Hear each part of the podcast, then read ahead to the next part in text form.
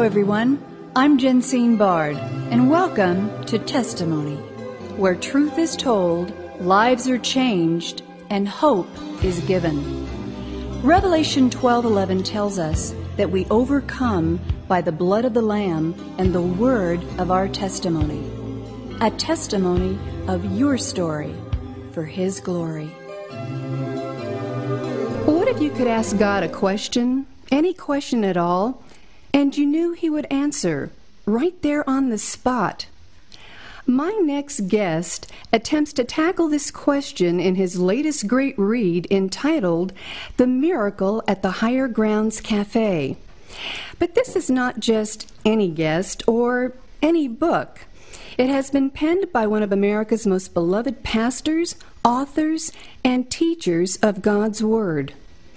His inspirational writings have been shaped into best selling books, videos, devotionals, songs, greeting cards, booklets, Bible studies, commentaries, and even theater released movies. With over 120 million of his products having been printed in over 54 languages and 92 million books to date, any guesses yet? well, he's called America's pastor.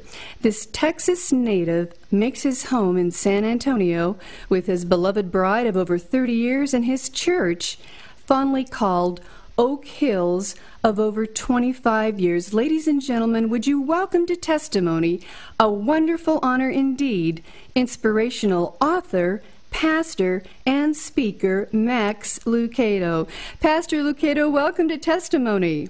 Oh, thank you very much. It's a great honor to be with you. May I call you Max? Yes, absolutely. You can call me anything you want. well, it's great to have you on the program here today. Um, we're here to talk about your just released uh, The Miracle at the Higher Grounds Cafe, and we are certainly going to get to that. But for right now, Pastor, in part one of our two part conversation, would you just begin to tell our audience how you came to faith in Jesus Christ, some of your own personal struggles, and what you've had to overcome to become all that God has intended. Pastor Max, please tell us your story. Now, do I need to limit this to about two or three hours? if we had two or three hours, I would. It love... would take that long to, to tell it all. Um, I, I grew up in West Texas. I'm the son of a mechanic. My mom was a nurse. Uh, my parents, uh, just the salt of the earth. Great, great folks, and um, blue, very, very blue collar, lower middle class, small town upbringing. And uh, I, I um, was taken to church every weekend and uh, became a Christian.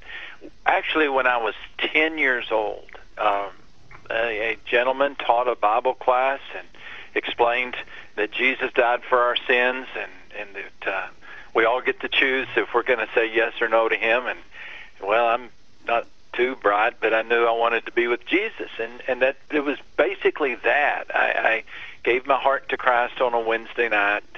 I was baptized the next Sunday, um, and and really did. Uh, have a change of, of life as much as a 10 year old can. At the age of 15, though, those that's when my prodigal years began. I really fell in with their rough crowd. And um, uh, where I grew up, it was all ranchers uh, or football players.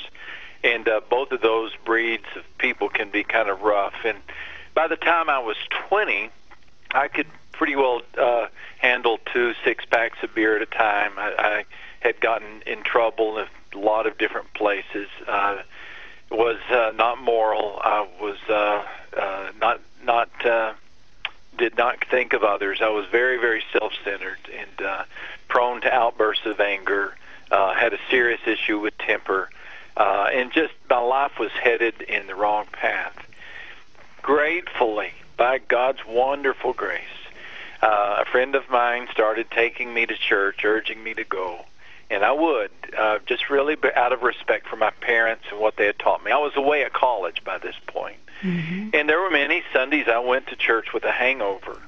Uh, but that particular pastor, with whom I'm still a strong friend to this very day, uh, he he just explained the story of Jesus like I'd never heard it before. And what made it difficult for me was not to believe that Jesus could rise from the dead. I, I, I really did believe that. I just didn't think God could ever forgive me for the person that I'd become. And um, I don't know if there was a particular Damascus Road moment that made me believe that, but I think what happened is I realized I don't have any other choice. I've either got to throw myself fully on God's forgiveness and grace, uh, or I'm out of here. And um, I, I did. I, I trusted the grace of God. Ephesians two ten became my favorite passage. For we're saved by grace through faith, not by works, so no one can boast. So grace has I, has always uh, made sense to me because I didn't have an, a plan B. I, I was not good enough. No one ever had to convince me uh, that legalism was wrong because I knew I could not keep a legal system. I just knew it, and uh, and so soon after I, I dedicated, you know, came back to Christ, I decided I wanted to be a missionary and I moved to Brazil uh, within a few years. Uh, my wife and I moved to Brazil. We were there from 83 to 88.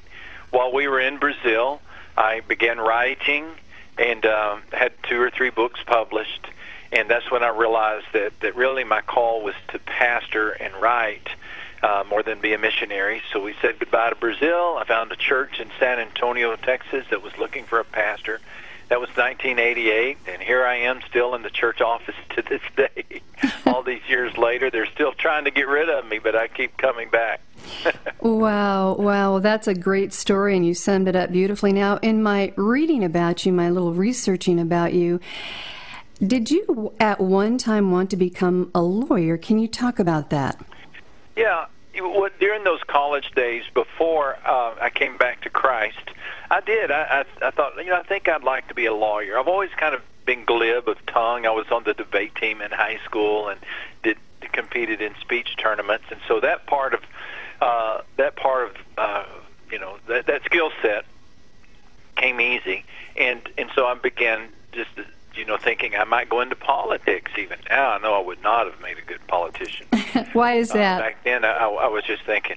Um, I I, I uh, am a, I'm a I'm a painfully sh- shy introvert. Uh, I, I love writing because I can be by myself and I can study and I can read and I can reflect. I love pastoring because I feel like I'm really uh, ministering and, and loving people. But put me in a setting where I just need to hobnob or schmooze or shake hands or buddy up, you know, all those phrases. I just am very, very uncomfortable. I don't think anyone would ever think that of you. You are Yeah. just so real, authentic, natural.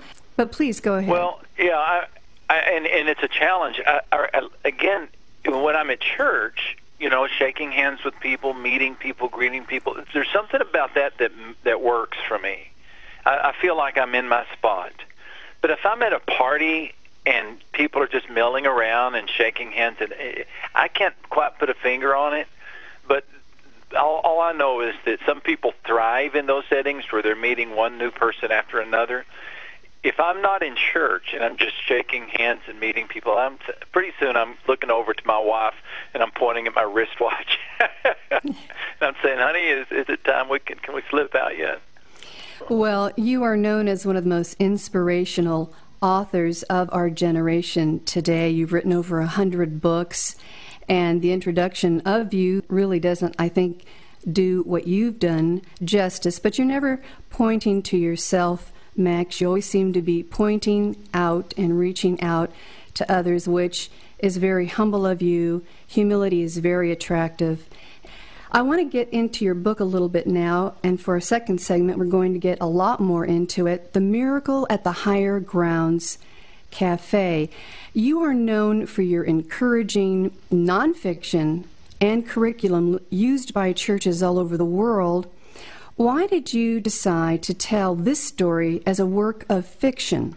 Um, you know, I love stories. I really do, and uh, I love to read stories. Uh, I love movies. Uh, I, I enjoy attending or going to a good movie.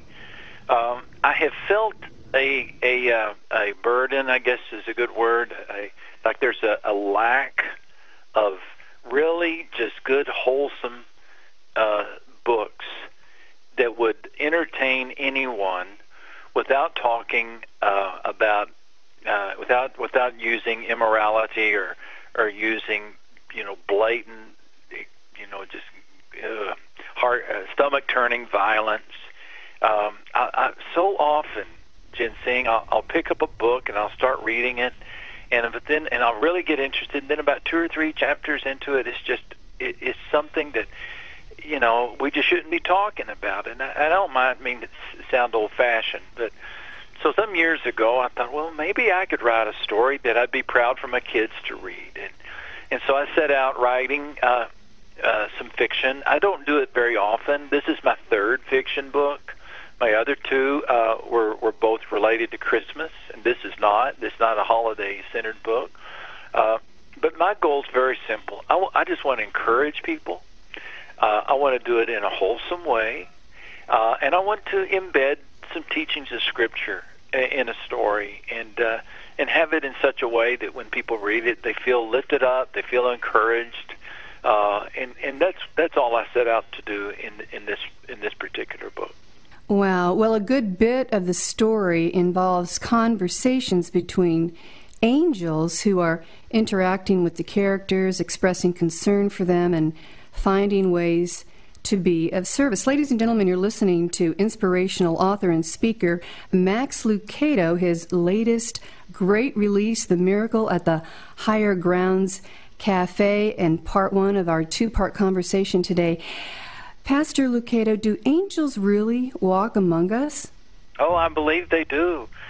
You know, uh, when you study uh, Scripture and, and read about um, what the first of all what the Bible says uh, about angels in the book of Hebrews, it says, uh, you know, for us to be hospitable to one another, because in doing so you may entertain an angel.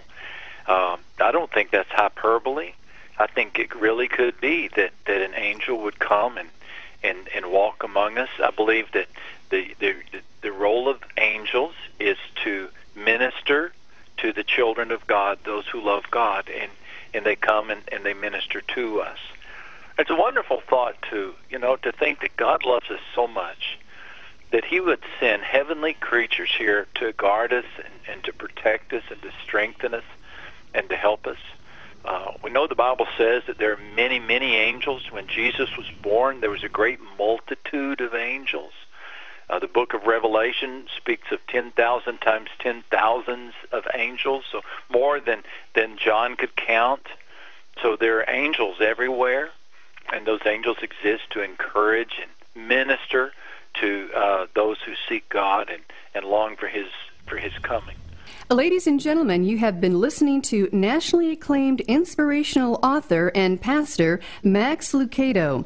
You can learn more about Max and get his latest great read, The Miracle at the Higher Grounds Cafe, by going to maxlucado.com or wherever books are sold. Pastor Max, thank you for sharing just a little of your story with us on Testimony today. We look forward to hearing much, much more next week. God bless you. Thank you very much. Testimony is a global broadcast made possible by the generous contributions of our valued partners at Jensine Bard Ministries and you, our listening audience. Together, we are reaching souls for Christ, one testimony at a time. If you would like information on how you can support this broadcast with your tax deductible gift, please visit us at jensinebard.com. That's one word, J E N S I N E B A R D.com. And join the conversation at our Facebook page, Testimony with Jensine Bard. Thank you for listening, and please join us again for Testimony.